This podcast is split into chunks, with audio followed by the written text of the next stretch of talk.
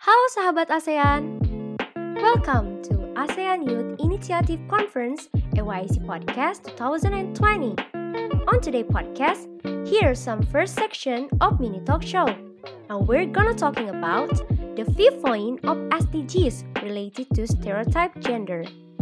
Now we invited three communities that engage on these issues.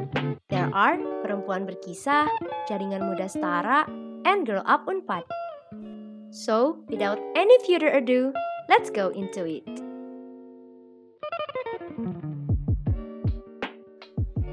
Assalamualaikum warahmatullahi wabarakatuh. Selamat siang, sahabat ASEAN. Selamat siang, Waalaikumsalam. Selamat siang, Kak. Selamat siang, Kak. Nah, eh, sebelumnya nih dari tadi kan aku kayak udah ngobrol-ngobrol, tapi aku belum kenalan nih. Jadi izinkan aku untuk memperkenalkan diri sebelumnya. Eh, perkenalkan, nama aku Ziva. Eh, di sini aku akan menemani selama acara berlangsung kayak gitu. Nah, eh, karena acara kita nih akan berlangsung seminggu ke depan kurang lebih, aku sebelumnya mau menyampaikan beberapa peraturan yang boleh dan tidak boleh dilakukan selama acara berlangsung. Nah, yang pertama, tidak menyalakan mikrofon kecuali diarahkan oleh moderator. Yang kedua, tidak meninggalkan room kecuali ada kepentingan mendesak. Dan yang ketiga, diwajibkan on cam saat di penghujung acara karena akan ada sesi foto. Oh iya, eh, aku juga mau ngasih tahu nih Kak, mau mengingatkan kalau misalnya selama acara berlangsung ini akan di-record karena nantinya akan dijadikan sebagai output yang berupa eh, podcast ataupun artikel seperti itu. Nah, eh, karena aku juga tadi aku udah menjelaskan sedikit nih tentang AYIC 2020 ini, aku juga mau ngasih tahu juga buat kakak-kakak di sini, sahabat ASEAN di sini bahwa uh, EYC 2020 ini udah dibuka nih pendaftarannya. Jadi mumpung masih regular regis, boleh langsung aja daftar EYC 2020 ini karena kapan lagi gitu kan bisa ikutan diskusi uh, di EYC 2020 ini kayak gitu. Nah, kalau misalnya kakak-kakak atau sahabat ASEAN di sini ada yang penasaran nih tentang EYC 2020, boleh langsung aja kepoin kita di Instagram kita nih di di underscore EYIC ataupun di website kita kayak gitu. Jadi uh, sahabat ASEAN di sini jangan sampai lupa nih, jangan sampai kelewat buat pendaftaran AYIC 2020 ini. Karena sayang banget kalau misalnya uh, mau daftar tapi nggak sempet karena kelupaan kayak gitu. Nah, uh, selanjutnya uh, akan aku serahkan kepada rekan aku, uh, Amel, dipersilakan. Halo semuanya, selamat siang. Semoga semuanya sehat-sehat selalu ya, di mana pun kalian berada. Nah, sebelumnya aku mau perkenalkan diri aku sendiri dulu. Nama aku Siti Amelia, tapi bisa dipanggil Amel aja. Maaf kalau kalian ngelihatnya aku kayak ngelihat ke bawah karena kamera aku tuh rada ke atas gitu, guys, teman-teman. Jadi aku dari AYS 2020 dan pada siang hari ini aku uh, diamanahi buat jadi moderator pada talk show kali ini. Uh, jadi talk show kali ini seperti yang tadi Ziva udah bilang juga, kita akan membahas mengenai uh, sepenting apa sih gender equality di masyarakat kita ini. Nah, tema ini diangkat di latar belakangnya oleh banyaknya isu-isu banyaknya isu-isu um, permasalahan gender di ASEAN. Tentunya di negara kita sendiri juga, tapi sebelumnya ada yang kelupaan nih. Jadi guys, sebenarnya akan ada sambutan dulu dari orang paling penting di dunia, enggak sih, enggak di dunia juga, tapi orang penting, benar-benar penting. Itu ada sambutan dari Project Officer AYIC 2020 untuk kehamilan dipersilahkan. Aduh, asik banget nih. Mel dari tadi Mbak Ziva juga. Makasih banyak. Asik banget sih hari ini Mel pakai apa tuh, Lip?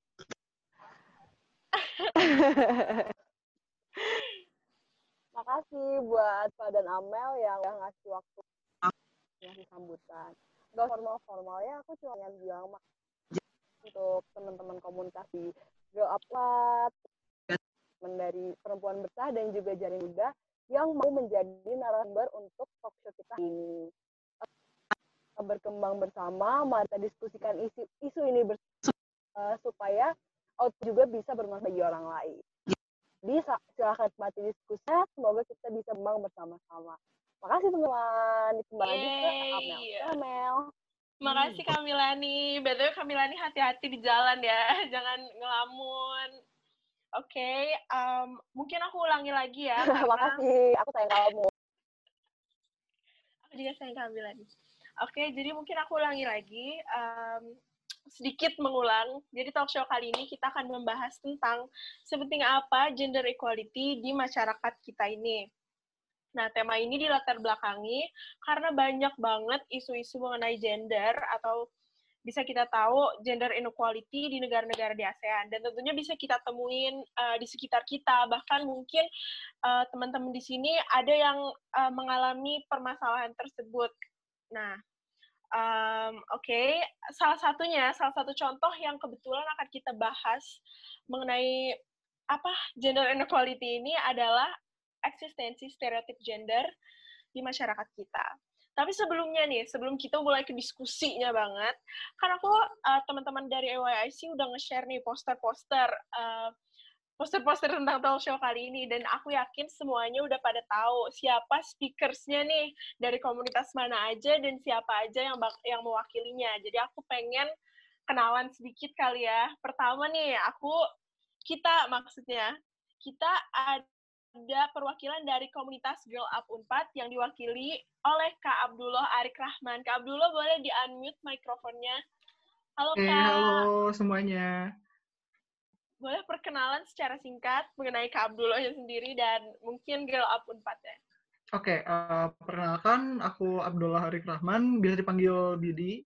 Um, aku dari Girl Up Unpad uh, di sini uh, apa ya um, Girl Up 4 ini sebenarnya juga singkatnya ini komunitas yang um, bertujuan untuk mewadahi dan empowering utamanya untuk uh, kita sebagai mahasiswa dapat memperjuangkan uh, gender equality terutama di mulai dari lingkungan kampus kurang lebih seperti itu.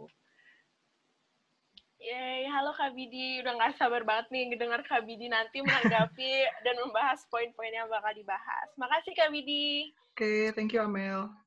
Selanjutnya ada perwakilan dari komunitas perempuan berkisah yang diwakili oleh Kanilo Gusti Madewanti. Halo Kak, boleh di-unmute mikrofonnya? Halo semuanya, terima kasih banyak atas undangannya dari uh, I, panggilannya gimana nih? I A Y I C. A Y I C ya. Jadi jangan sampai aku salah sebut nanti jadi I kan lucu kan. jadi kawan-kawan semua terima kasih banyak atas kesempatannya.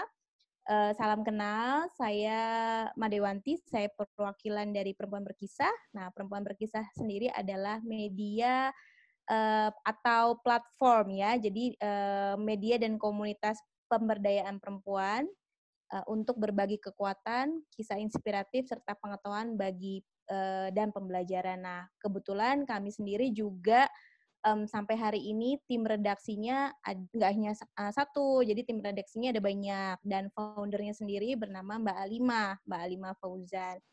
Mariwanti, keren banget. Jadi kalian jangan lupa ya, kunjungin semua Instagram eh, komunitas-komunitas uh, yang hadir, uh, yang hadir pada talk show kali ini. Nah, selanjutnya ada perwakilan dari komunitas Jaringan Muda Setara yang diwakili oleh Kak Eva Nur Cahyani. Kak Eva, boleh di-unmute mikrofonnya? Halo semuanya, salam kenal. Halo, Halo Kak Made dan dari Girl Halo. Uh, Oke, okay, aku Evan Cahyani. Hari ini kebetulan mewakili Jaringan Muda Setara.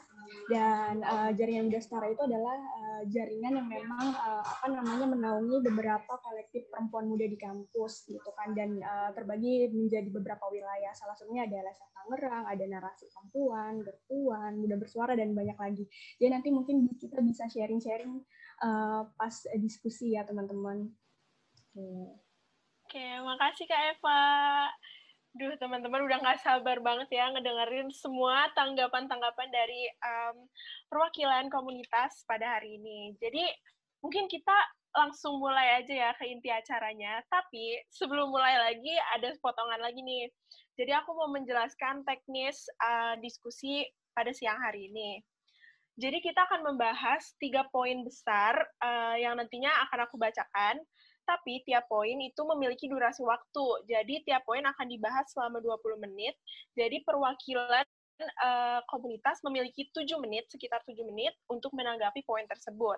Setelah uh, para perwakilan dari komunitas selesai uh, menanggapi, uh, ter, aku akan memilih, maksudnya mohon maaf, maksudnya para audiens boleh mengajukan pertanyaan melalui room chat dan nanti akan aku pilih tiga pertanyaan paling keren gitu dan nanti top 3-nya pilih. Um, dan itu untuk poin pertama dan poin kedua. Dan untuk poin ketiga, kita nggak akan buka uh, sesi question and answer, melainkan kita akan langsung mendapatkan kesimpulan dari para perwakilan komunitas dan juga closing statement uh, dari perwakilan komunitas. Oke, okay, kita udah siap semuanya? Duh, aku deg-degan sendiri, padahal bukan aku yang mau menanggapi. Oke, okay. Kita langsung mulai aja ke poin pertama.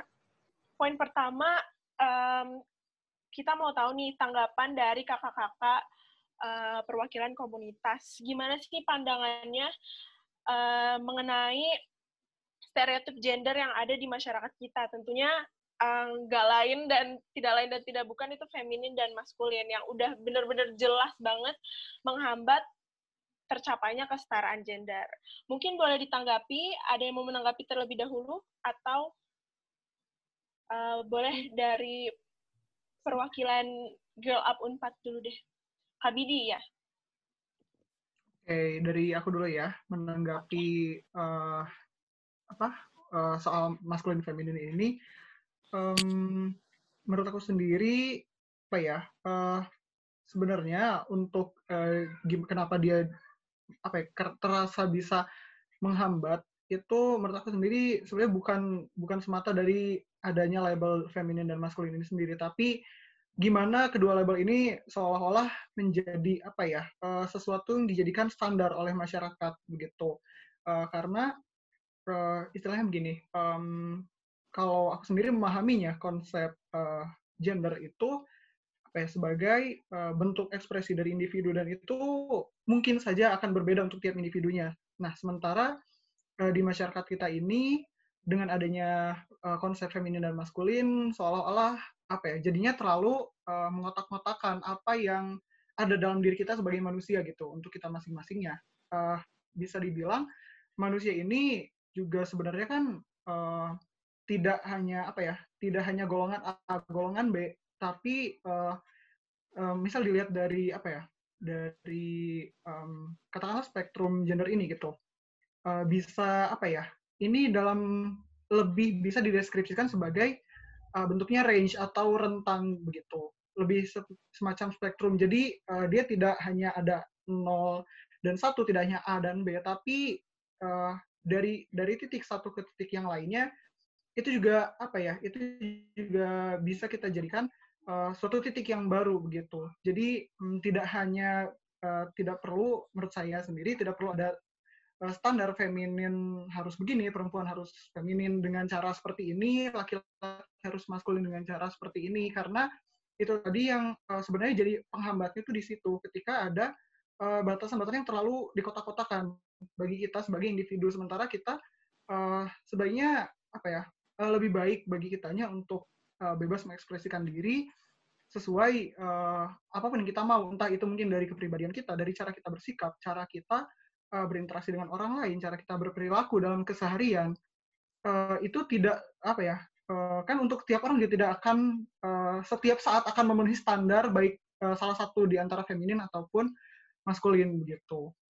Dan ini juga mungkin sedikit uh, berhubungan dengan hmm, isu soal uh, toxic masculinity karena uh, standar maskulinitas yang ada di kita itu beberapanya dapat uh, apa ya sebenarnya malah dapat mencederai laki-laki itu sendiri karena uh, kita selalu beranggapan bahwa oh iya laki-laki harus melakukan A, tidak boleh melakukan B, tidak boleh melakukan C dan sebagainya gitu.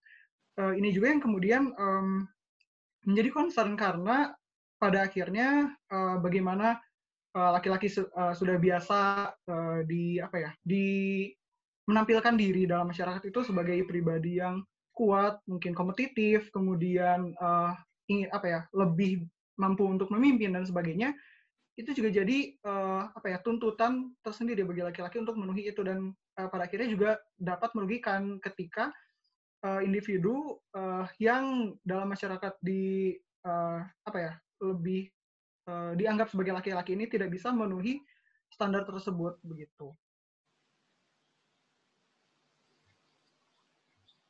Oke, Kak Bidi. Oke, terima kasih Kak Widi atas tanggapannya.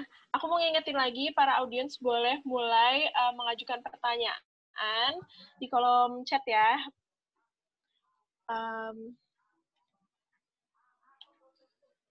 Oke, selanjutnya boleh ditanggapi uh, mungkin mengenai poinnya atau mengenai pernyataan yang udah diberikan oleh Kak Bidi.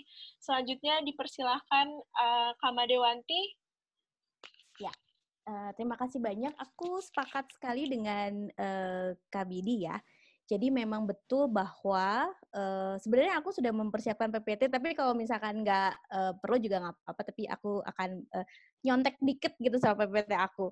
Nah, uh, yang disampaikan oleh KBD itu tepat sekali bahwa sampai saat ini uh, kita masih uh, banyak didominasi atau hidup dalam uh, culture patriarki itu sendiri. Jadi kita tidak bisa abai bahwa uh, di mana pun, baik itu di Indonesia maupun di luar Indonesia, bahkan di masyarakat kita, misalkan saat ini di Jawa Barat, atau di DKI Jakarta, atau di Pulau Jawa, kultur patriarki itu masih sangat kuat.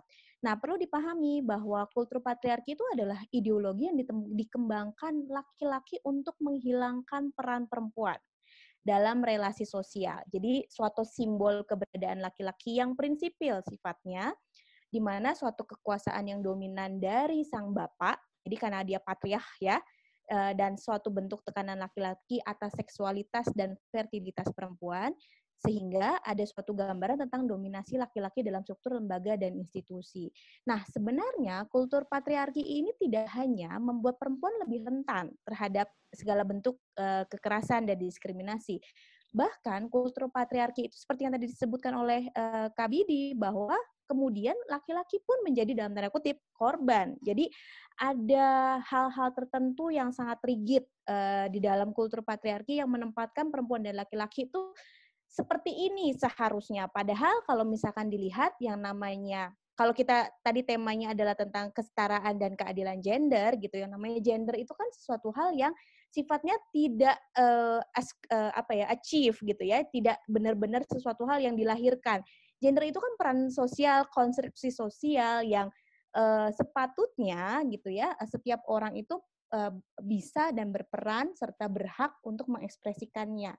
Yang achieve it, uh, yang ascribe itu yang diambil atau misalkan dia memang di, disebutnya adalah kodrat dan takdir pun, misalnya kayak perempuan punya payudara, perempuan punya rahim gitu ya. Tapi ternyata juga di dalam kultur patriarki perempuan itu kemudian menjadi objek lagi bahwa kalau misalkan perempuan punya payudara itu harus bisa menyusui padahal tidak belum tentu perempuan yang misalkan dia hamil melahirkan dia bisa menyusui. Atau misalkan perempuan yang punya rahim dia di dalam kultur patriarki karena dia uh, dianggap uh, punya rahim dia harus bisa melahirkan atau mengandung. Padahal kan tidak semua perempuan bisa melahirkan dan mengandung. Nah uh, sampai di tahun 2020 kita lebih jelas bahwa mereka dengan uh, orientasi seks seksual yang berbeda pun gitu ya kemudian bisa uh, dalam hal ini mengambil uh, konstruksi yang sudah dirigitkan oleh kultur patriarki. Ternyata ada loh kawan-kawan transpuan mereka laki-laki tapi uh, mungkin bukan di Indonesia tapi mereka kemudian memilih untuk bisa melahirkan. Nah, hal-hal seperti ini kan tidak pernah diakomodir dalam kultur patriarki, bahkan uh, mereka yang punya hal yang dianggap berbeda itu jadi uh, apa ya lian, dianggap lian, dianggap berbeda. Kalau mereka dianggap berbeda, tidak sama dengan culture yang selama ini selalu didorong atau didengungkan, akhirnya terjadi kekerasan, diskriminasi dan lain sebagainya.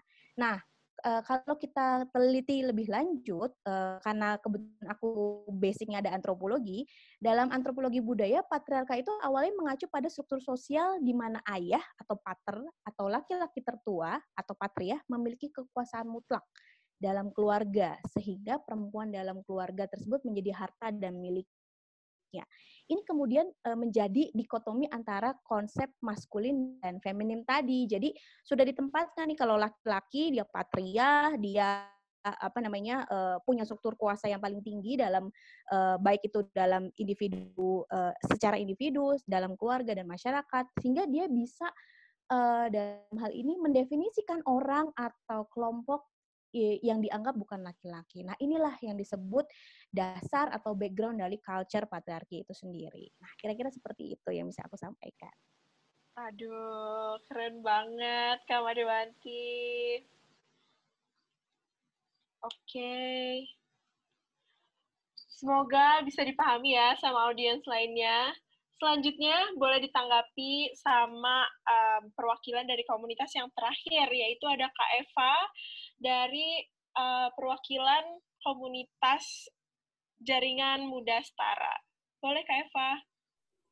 Oke deh, ini nih keuntungannya apa sih namanya menjawab pertanyaan terakhir ya. Jadi sebenarnya sudah dijawab sama Kak Bidi dan Kak Made gitu kan. Maksudnya tadi pandangan-pandangan terkait apa namanya uh, pelabelan uh, apa namanya feminin dan masculinity. Mungkin aku akan sedikit sharing di ranah kampusnya aja ya. Jadi sebenarnya uh, terkait pelabelan dari uh, apa namanya atau konstruksi dari uh, uh, femininity dan uh, apa namanya masculinity itu juga ternyata masih membudaya di ranah kampus yang di mana seharusnya ranah kampus itu adalah ranah atau tempat yang uh, apa namanya seharusnya siapa pun bisa berekspresi berkarya tapi karena ada beberapa apa namanya pandangan-pandangan uh, kemudian juga peraturan-peraturan kampus yang masih uh, apa namanya patriarki masih belum paham tentang yang namanya masculinity dan apa namanya feminin yang masih menganggap bahwa uh, perempuan itu ya harusnya di apa namanya perempuan itu nggak boleh jadi pemimpin kemudian juga uh, apa namanya perempuan itu cukup jadi sekretaris dan bendahara kemudian juga masih banyak berlakunya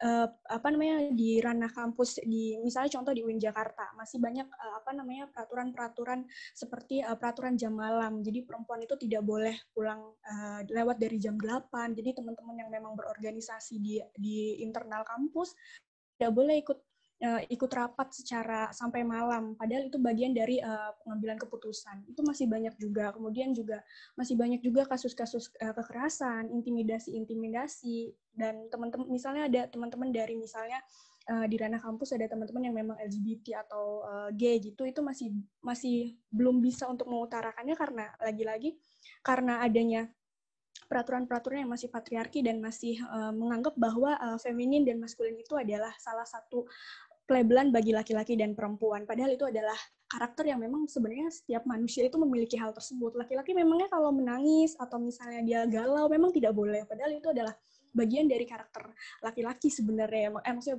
uh, karakter manusia sebenarnya yang setiap orang tuh bisa memiliki karakter tersebut gitu. Kayak gitu aja sih Amel. Wow, aku aku sampai speechless banget mendengar tanggapan dari ketiga perwakilan ini. Saking keren-kerennya aku sambil nunggu pertanyaan masuk nih.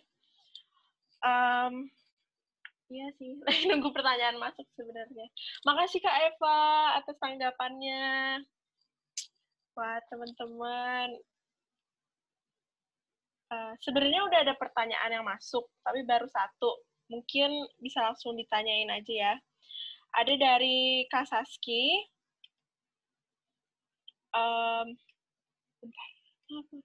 Ada dari Kak Saski dari IYIC, bagaimana stereotip gender yang dibangun berdasarkan konstruksi sosial ini sudah dirasa merugikan dapat diubah. Jadi bagaimana caranya si stereotip itu bisa diubah di masyarakat kita? Boleh mungkin ditanggapi. Sekarang aku nggak akan nunjuk siapa aja yang mau dulu deh. Mungkin dari Kak Bidi, Kak Eva, atau mungkin Kak Made. Mau menanggapi? Mungkin aku kali ya.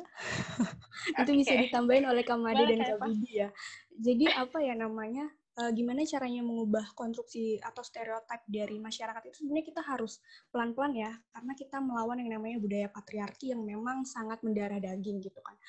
Uh, mungkin aku ranahnya untuk wilayah di ranah kampus gitu. Kayak kita melakukan pendekatan-pendekatan uh, di internal organisasi kampus itu juga cukup menerima tantangan-tantangan.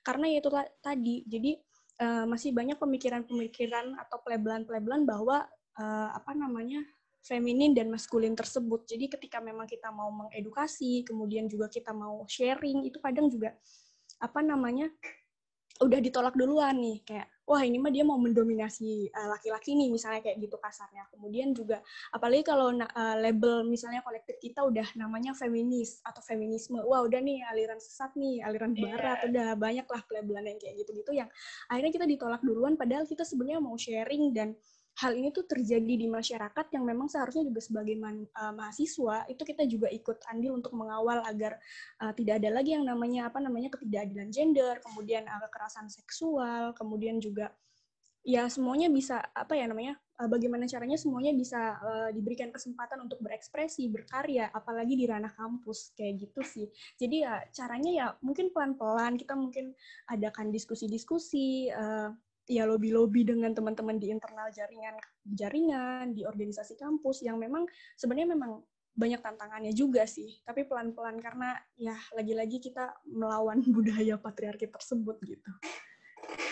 Iya, terima kasih. Seperti talk show kali ini, ini merupakan salah satu langkah ya, Kak, berarti.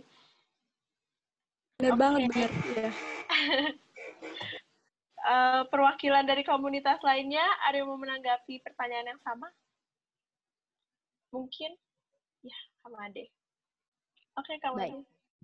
Ya, jadi uh, pada dasarnya apa yang disebutkan oleh uh, Eva tadi uh, tepat sekali begitu ya. Jadi bagaimana sih kita mulai uh, dalam hal ini gitu ya? Kita mereclaim, jadi mendefinisikan kembali konstruksi sosial kita. Betul. Uh, salah satu sesi Zuminar siang ini adalah uh, cara kita mungkin kecil gitu ya, tapi ini berdampak sangat signifikan karena nanti akan ada podcast gitu ya, akan disebarkan ke lebih banyak lagi jejaring. Dan uh, yang paling utama adalah kita memang nggak bisa langsung uh, istilahnya ya jadi superhero dunia. Kita mulainya dari diri kita sendiri aja, dari lingkungan yang paling kecil. Kalau misalkan memang berkarya di kampus, uh, kita bisa melakukannya di kampus. Contoh kasusnya tadi yang sudah disampaikan oleh Eva, misalnya uh, memperbanyak ruang-ruang dialog dan diskusi dan menyampaikan bahwa sebenarnya feminisme itu bukan sesuatu hal yang harus jadi alergi loh. Feminisme itu bukan sesuatu hal yang harus dianggap dalam tanda kutip adalah produk budaya barat. Kalau boleh dikasih tahu, Nabi Muhammad itu feminis pertama yang meletakkan fondasi bahwa kesetaraan dan keadilan untuk perempuan itu diutamakan. Zaman itu aja eh, kita sudah tahu bahwa Nabi Muhammad sebagai feminis tonggak pertama sudah menegasikan segala bentuk kekerasan terhadap perempuan. Nah, itulah kemudian yang selama ini belum kita cermati dan kita lakukan bahkan kita masih merasa bahwa feminis itu produk barat. Hal-hal kecil lainnya misalnya yang bisa kita lakukan di sehari-hari di lingkungan rumah misalnya di dalam keluarga kita. Kita tahu bahwa uh, yang namanya uh, toxic uh, masculinity gitu itu juga terjadi di rumah. Contohnya nih, pernah nggak sih membayangkan bahwa uh, ada uh, yang namanya uh, apa ya peran gender di rumah itu tidak harus selalu perempuan yang melakukan. Cuci piring aja misalnya. Selama ini kan selalu diasumsikan pekerjaan domestik itu dekat dengan pekerjaan atau hal-hal yang dilakukan oleh perempuan. Padahal yang namanya cuci piring itu kan dia nggak bernama ya. Cuci piring harus perempuan, cuci baju harus perempuan, masak nasi harus perempuan. Enggak.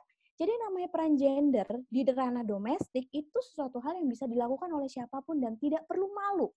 Laki-laki tidak perlu malu kalau misalnya dia harus mengasuh anaknya, sementara istrinya bekerja di luar rumah. Nah ini harus tegas dari awal. Jadi kalau dari perempuan berkisah sendiri selalu mendorong sesuatu hal itu dari mulai dari hal kecil. Contoh yang kedua adalah soal misalnya hmm, selama ini perempuan itu dianggap manut ya tuturi handayani di belakang aja deh. Kalau misalnya laki-laki ngomong di dalam keluarga iya aja, mm aja, asal bapak senang. Kan selama ini selalu ada culture seperti itu di keluarga. Padahal tidak. Demokrasi harus dimulai dari meja makan kita. Setiap orang, mau itu perempuan dan laki-laki, dia berhak mengucapkan, mengungkapkan pendapatnya. Nanti setelah misalnya mengungkapkan dan mengucapkan pendapatnya, diakomodir, ditimbang-timbang mana yang lebih manfaat, mana yang mudaratnya lebih banyak. Jadi hal-hal seperti ini um, perlu mulai kita lakukan dari hal kecil dari mulai dari keluarga bahkan juga jangan jadi alergi. Misalnya kok kamu perempuan banyak misalnya nih kalau misalnya aku nih karena dianggap aktivis perempuan banyak protesnya banyak demonya Iya, karena protes dan demo itu sebenarnya sebagai pengungkapan bahwa selama ini terjadi ketidakadilan gender bahkan dari rumah sendiri. Bahkan dari start di kamar sendiri, kamar tidur kita sendiri sudah tidak adil gender. Contoh nih, jangankan ke perempuan, ke laki-laki aja. Misalkan nih laki-laki pakai baju pink, udah ada stereotipnya sendiri. Dia misalnya nangis, udah ada stereotipnya sendiri. Dia misalnya dia tidak mampu bekerja atau misalkan dia lebih senang memper, uh, bekerja atau berkarya sesuatu hal yang uh, selama ini dianggapnya ranah perempuan sudah kena diskriminasi sendiri. Nah, hal-hal seperti ini yang harus mulai kita berani untuk mengungkapkannya, bukan karena kita galak karena feminis, enggak, karena kita kritis bahwa terjadi diskriminasi dan ketidakadilan gender dari hal yang paling kecil. Itu menurut aku. Aduh, keren banget. Jadi benar-benar stereotip itu uh, menghalangi kita untuk berekspresi banget ya. Mungkin Kak Bidi mau menanggapi? Oke. Okay. Oke. Okay. Ini aku jadi mungkin bisa dibilang merasakan advantage jadi yang menanggapi terakhir juga ya untuk pertanyaan ini. Uh, karena uh, poin-poin sebelumnya yang sudah dijelaskan uh, oleh Kak Eva dan Kak uh, Kak Anti juga sudah apa ya sudah sangat menjelaskan gitu um, gimana kita bisa uh, apa ya istilahnya menyelesaikan lah permasalahan ini gitu. Uh, sebenarnya yang yang paling penting, yang paling mendasar menurutku untuk dilakukan seenggaknya dari diri sendiri gitu. Gimana kita bisa aware soal um, apa yang terjadi gitu loh uh, dalam dalam hal ini ya adanya si uh, konsep maskulinitas dan femininitas yang uh, apa ya yang terlalu uh, ngotak-ngotakan ini gitu dan karena ini sebenarnya masalahnya juga apa ya karena kita ini menyeluruh bisa dibilang masalah yang sistemik gitu ini sangat sudah mengakar juga di budaya kita uh, jadi kita juga nggak nggak bisa apa ya kita nggak bisa expect untuk oh iya nih kita sekali membuat gebrakan ini bakal selesai gitu enggak karena itu tadi balik lagi kita mulai dari langkah kecil kita mulai dari diri sendiri kita mulai dari orang terdekat kita um, mungkin kalau dari aku pribadi, at least um, aku bisa kasih tahu ke orang rumah, ke teman-teman aku, gimana sih uh, diskriminasi terhadap gender tertentu ini sebenarnya bukan hal yang baik begitu. Kalau menurut, menurut aku itu dimulai dari langkah kecil tadi, dimulai dari lingkungan terdekat kita. Intinya di situ. Bener banget, Kak Widi. Bener-bener harus um, secara pelan-pelan. Mungkin um, aku sering banget nemuin orang-orang tuh ignore banget sama uh, feminis-feminis karena ada beberapa orang yang mungkin belum terlalu paham, terus mereka udah so, bukan so-soan, maksudnya kayak mereka udah speak up terlebih dahulu, tapi ternyata itu salah gitu. Jadi orang-orang lebih cenderung kayak, iya apaan sih feminis gitu kan? Padahal sebenarnya itu nggak kayak gitu. Mungkin kita next aja ke pertanyaan selanjutnya, ada dari Kapiki. Aku mau tanya, um, sebenarnya salah gak sih kita melindungi diri terlebih dahulu sebelum kita benar-benar berekspresi untuk jadi berbeda dari budaya-budaya yang udah mengakar banget ini? Apakah itu sama aja artinya kita malah menjadi pengecut ketimbang bersuara? Mungkin di sini kasusnya adalah kita sebenarnya merasa aman di comfort zone, eh, sedangkan ironinya adalah comfort zone ini berbeda dengan identitas kita. Boleh ditanggapi mungkin dari Kamade terlebih dahulu ya? Boleh, boleh. Nah, ini uh, adalah uh, hal yang sama ketika pertama kali aku juga misalnya uh, punya posisi uh, keberpihakan kepada kawan-kawan yang memang uh, orientasi seksualnya berbeda. Itu satu. Yang kedua juga punya posisi dan keberpihakan kepada perempuan-perempuan uh, lain yang memang statusnya saat ini adalah uh, perempuan janda. Di sini aku uh, lihat ada Mutiara Perhoman, beliau adalah founder dari Safe Janda, dan aku sendiri juga janda. Nah, yang pertama kali yang harus aku lakukan adalah ketika aku uh, misalnya aku speak up atau coming out adalah aku harus bisa dalam hal ini adalah melindungi diriku sendiri. Jadi gini, uh, maksudnya bukan melindungi dalam hal kemudian kita menjadi pengecut, tapi lebih ke arah aware. Karena yang namanya keamanan terhadap diri kita sendiri, yang paling bisa bertanggung jawab adalah diri kita sendiri. Dan jangan lupa bahwa kita juga butuh supporting system yang kuat di antara kita. Kalau misalkan keluarga masih diskriminatif, kita cari supporting system yang lain. IYC uh, eh, salah satunya adalah menurut aku komunitas yang sangat baik uh, karena di sini uh, uh, apa multicultural, kemudian diversity itu kan diutamakan.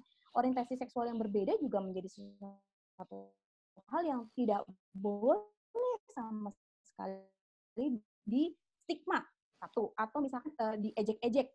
Kemudian juga misalkan uh, mereka yang punya uh, status misalnya adalah single mother kemudian hari ini adalah uh, perempuan uh, janda dan lain sebagainya.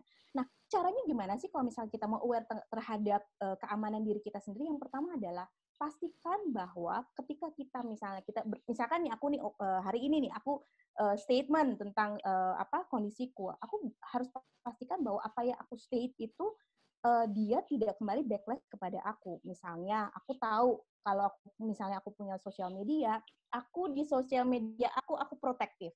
Jadi aku selalu uh, memfilter siapa sih orang-orang yang ada dalam lingkaranku. Karena yang namanya sosial media itu kan kayak negeri antah berantah ya, hutan belantara yang kita nggak tahu sampai sejauh mana postingan kita akan menyebar gitu dan memang yang paling utama adalah kita tahu bahwa apa yang kita uh, ucapkan atau kita ekspresikan itu uh, sejauh ini akan uh, mendapat dukungan. Kalau misalkan itu bagian dari misalnya kita coming out atau kemudian kita ungkapkan uh, bagian dari pengalaman kekerasan, malah penting untuk diungkapkan dengan cara yang tadi apakah kita sudah siap untuk bicara apakah kita kemudian sudah punya supporting system? Supporting system itu tidak perlu hanya keluarga, bisa teman atau bahkan pendamping. Misalkan ada komunitas pendamping, misalkan kayak eh, kayak Eva nih di jaringan muda itu kan komunitas yang kuat untuk mendampingi kawan-kawan di uh, lingkaran pertemanan perkampusan. Dan ini adalah komunitas-komunitas yang bisa sekali mendukung kita. Jadi Piki, hai Piki di sana ya tadi ya jangan sedih dan jangan malu kalau misalnya kamu belum uh, siap untuk misalnya stated apa pun ekspresi gendermu atau status orientasi seksualmu atau apa pun itu tidak perlu merasa aku pengecut enggak.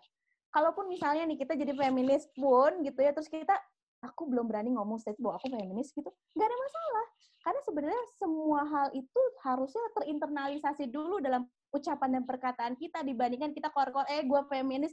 Tapi ketika ada uh, eh, PRT atau pekerja rumahan kita kita masih diskriminasi. Nah kan itu repot tuh. Atau misalkan kita masih victim blaming. Kita ngaku kita uh, aktivis perempuan tapi kita victim blaming ke orang lain. Ya lu sih yang salah. Kenapa lu uh, pulangnya malam-malam? Kenapa baju lu kayak gitu?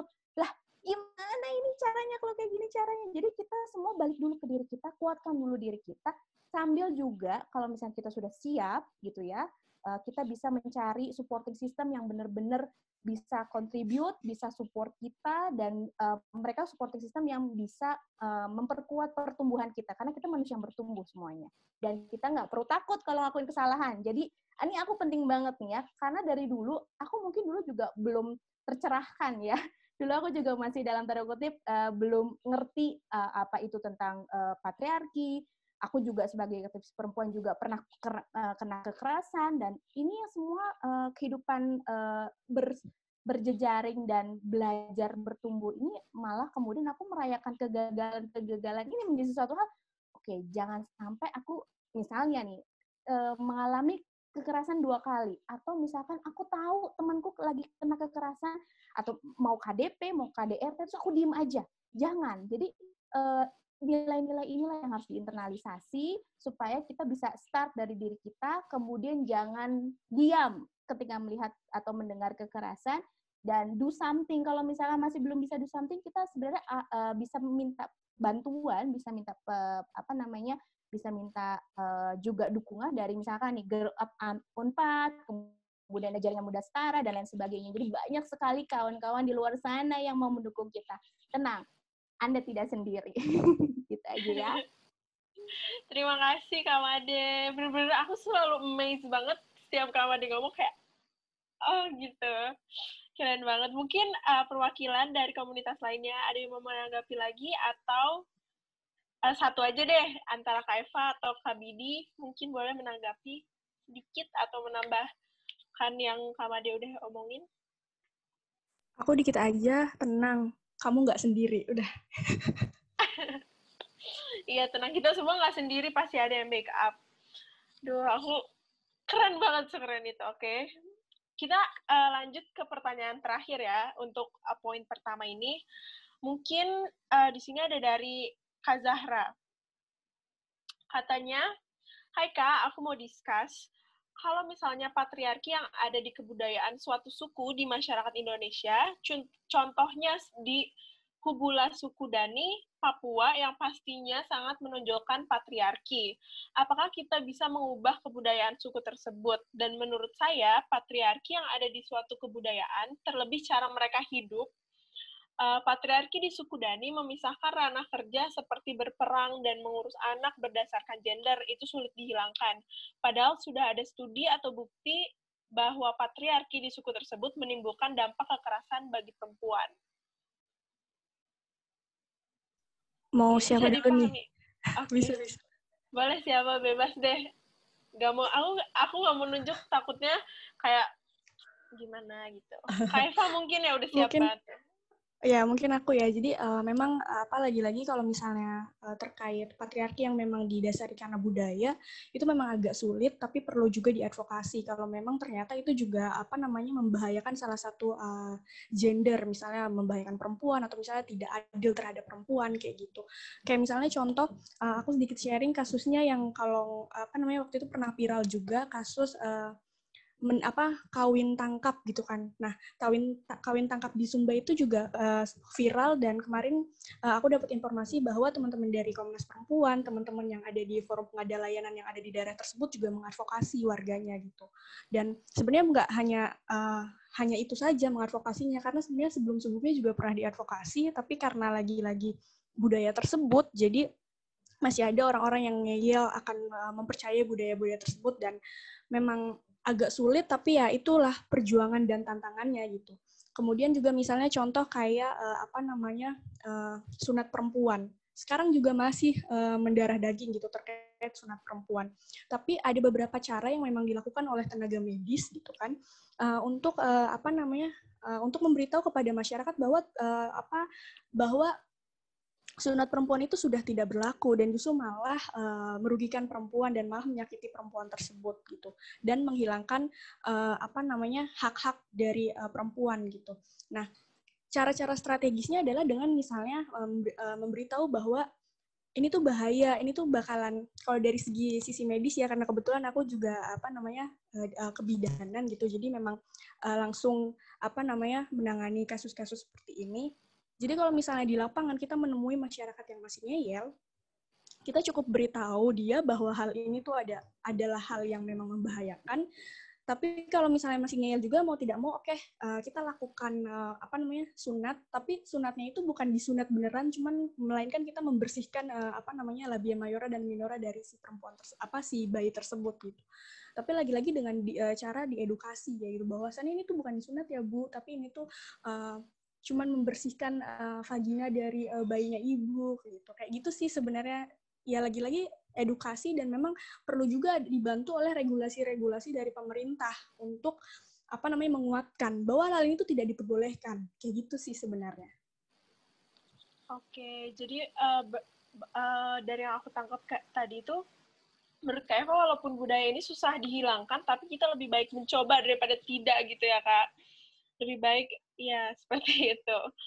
Um, ditanggapi lagi mungkin oleh perwakilan yang lain. Mungkin Kak Bidi deh, dari tadi Kak Bidi belum ngomong, oke? Okay? oke, okay, uh, eh, sebenarnya kurang lebih uh, tanggapanku juga beda jauh dari yang sudah Kak Eva sampaikan tadi, uh, bahwa apa ya, salah satu poin poin pentingnya adalah uh, kita yang sudah tahu, kita yang sudah aware soal masalah yang ada, berusaha mengadvokasikan dan juga mengedukasi gitu untuk uh, si kelompok uh, masyarakat masyarakat yang uh, belum tahu bahwa uh, bagian dari budaya yang selama ini mereka lakukan sebenarnya merugikan uh, salah satu ataupun uh, semua kelompok gender yang ada begitu uh, dan ini apa ya hmm, uh, but then again bakal agak uh, jadi tantangan tersendiri ketika uh, konteksnya ini apa ya bisa dibilang uh, mungkin masyarakat yang hmm, lebih jauh dari apa ya mungkin akses terhadap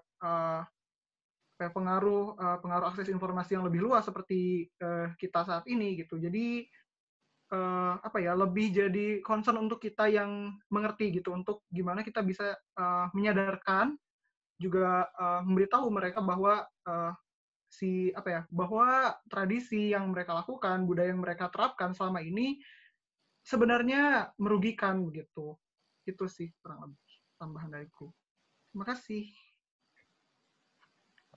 Oke, terima kasih Kak Bidi atas tanggapannya. Um,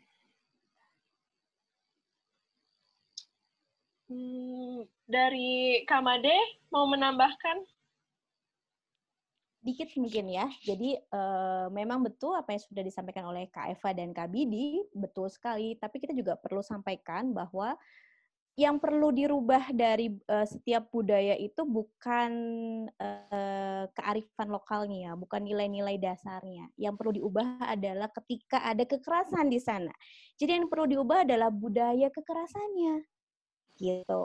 Nah, kalau misalkan di setiap suku kita, kita pasti tahu mereka setiap suku di Indonesia itu punya nilai kearifan lokal yang sangat baik yang mengedepankan misalnya nilai-nilai soal motherhood atau uh, Ibu Pertiwi dan nilai-nilai hal yang lain. Nah, sayangnya karena tadi ya uh, dominasi laki-laki, kemudian otoritas tertinggi kekuasaan, nilai-nilai yang seperti ini tuh kadang-kadang dinegasikan. Jadi yang selalu diunggulkan itu adalah uh, sikap uh, apa namanya super prioritas atau superiornya laki-laki dan lain sebagainya yang mengakibatkan terkadang peran perempuan dalam ranah apa pun tuh jadi nol atau dianggap peran uh, perempuan itu tidak sepenting peran laki-laki. Jadi yang kita lawan adalah budaya kekerasan dalam patriarki, bukan budayanya.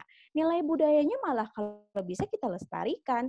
Misalnya suku Dani di Papua tuh banyak sekali tradisi-tradisi yang sangat uh, luar biasa, bakar batu misalnya, kemudian anyaman uh, apa uh, tas yang biasanya dipakai oleh mama-mama dari Papua, kemudian nilai-nilai patung atau pemahatan patung dan lain sebagainya dan itu sangat luar biasa yang kadang kita malah menghilangkan nilai-nilai tersebut dan malah uh, apa ya semacam uh, melestarikan budaya-budaya yang budayanya itu uh, patriarki salah satunya adalah tingkat kekerasan di Papua itu masih tinggi misalnya kemudian uh, angka HIV/AIDS juga masih tinggi di sana angka kematian ibu dan bayi masih tinggi. Nah, ini sebenarnya angka-angka yang harus kita nggak boleh tutup mata. Ini adalah konsekuensi ketika budaya kekerasan dan nilai patriarki masih mengakar kuat. Jadi orang merasa biarin aja HIV AIDS tinggi. Orang itu di daerah Papua bukan daerah sana. Kan kita jadi pertanyaannya atau misalkan biarin aja angka kematian ibu dan bayi tinggi di Papua. Dan itu bukan urusan kita dari Jakarta misalnya. Nah ini nggak boleh nggak boleh yang selalu dilakukan atau misalnya diadvokasi oleh kawan-kawan banyak organisasi termasuk Komnas Perempuan adalah bagaimana kemudian setiap perempuan di ranah mana pun di daerah mana pun itu punya hak akses jadi kalau misalnya keadilan dan kesetaraan gender itu kan ada empat dia punya kontrol dia bisa mengakses, dia bisa menerima manfaat, dan dia bisa berpartisipasi. Empat hal ini harus ada dalam setiap ranah, baik itu laki-laki dan perempuan. Jadi uh, buat aku pribadi bukan uh, nilai kearifan lokalnya yang hilang, tapi budaya kekerasan yang harus hilang. Itu kira-kira. Oke, terima kasih Kak Made atas tanggapannya. Benar-benar uh, siang hari ini aku benar-benar dapat ilmu banyak banget dari perwakilan komunitas semuanya. Karena waktunya udah habis untuk sesi question and answer yang pertama, kita lanjut aja ke pembahasan poin yang kedua. Thank you for listening AYC Podcast Section 1. Stay tuned for another AYC podcast that discussing about impact of stereotype gender in the society. See you in the next time, sahabat ASEAN.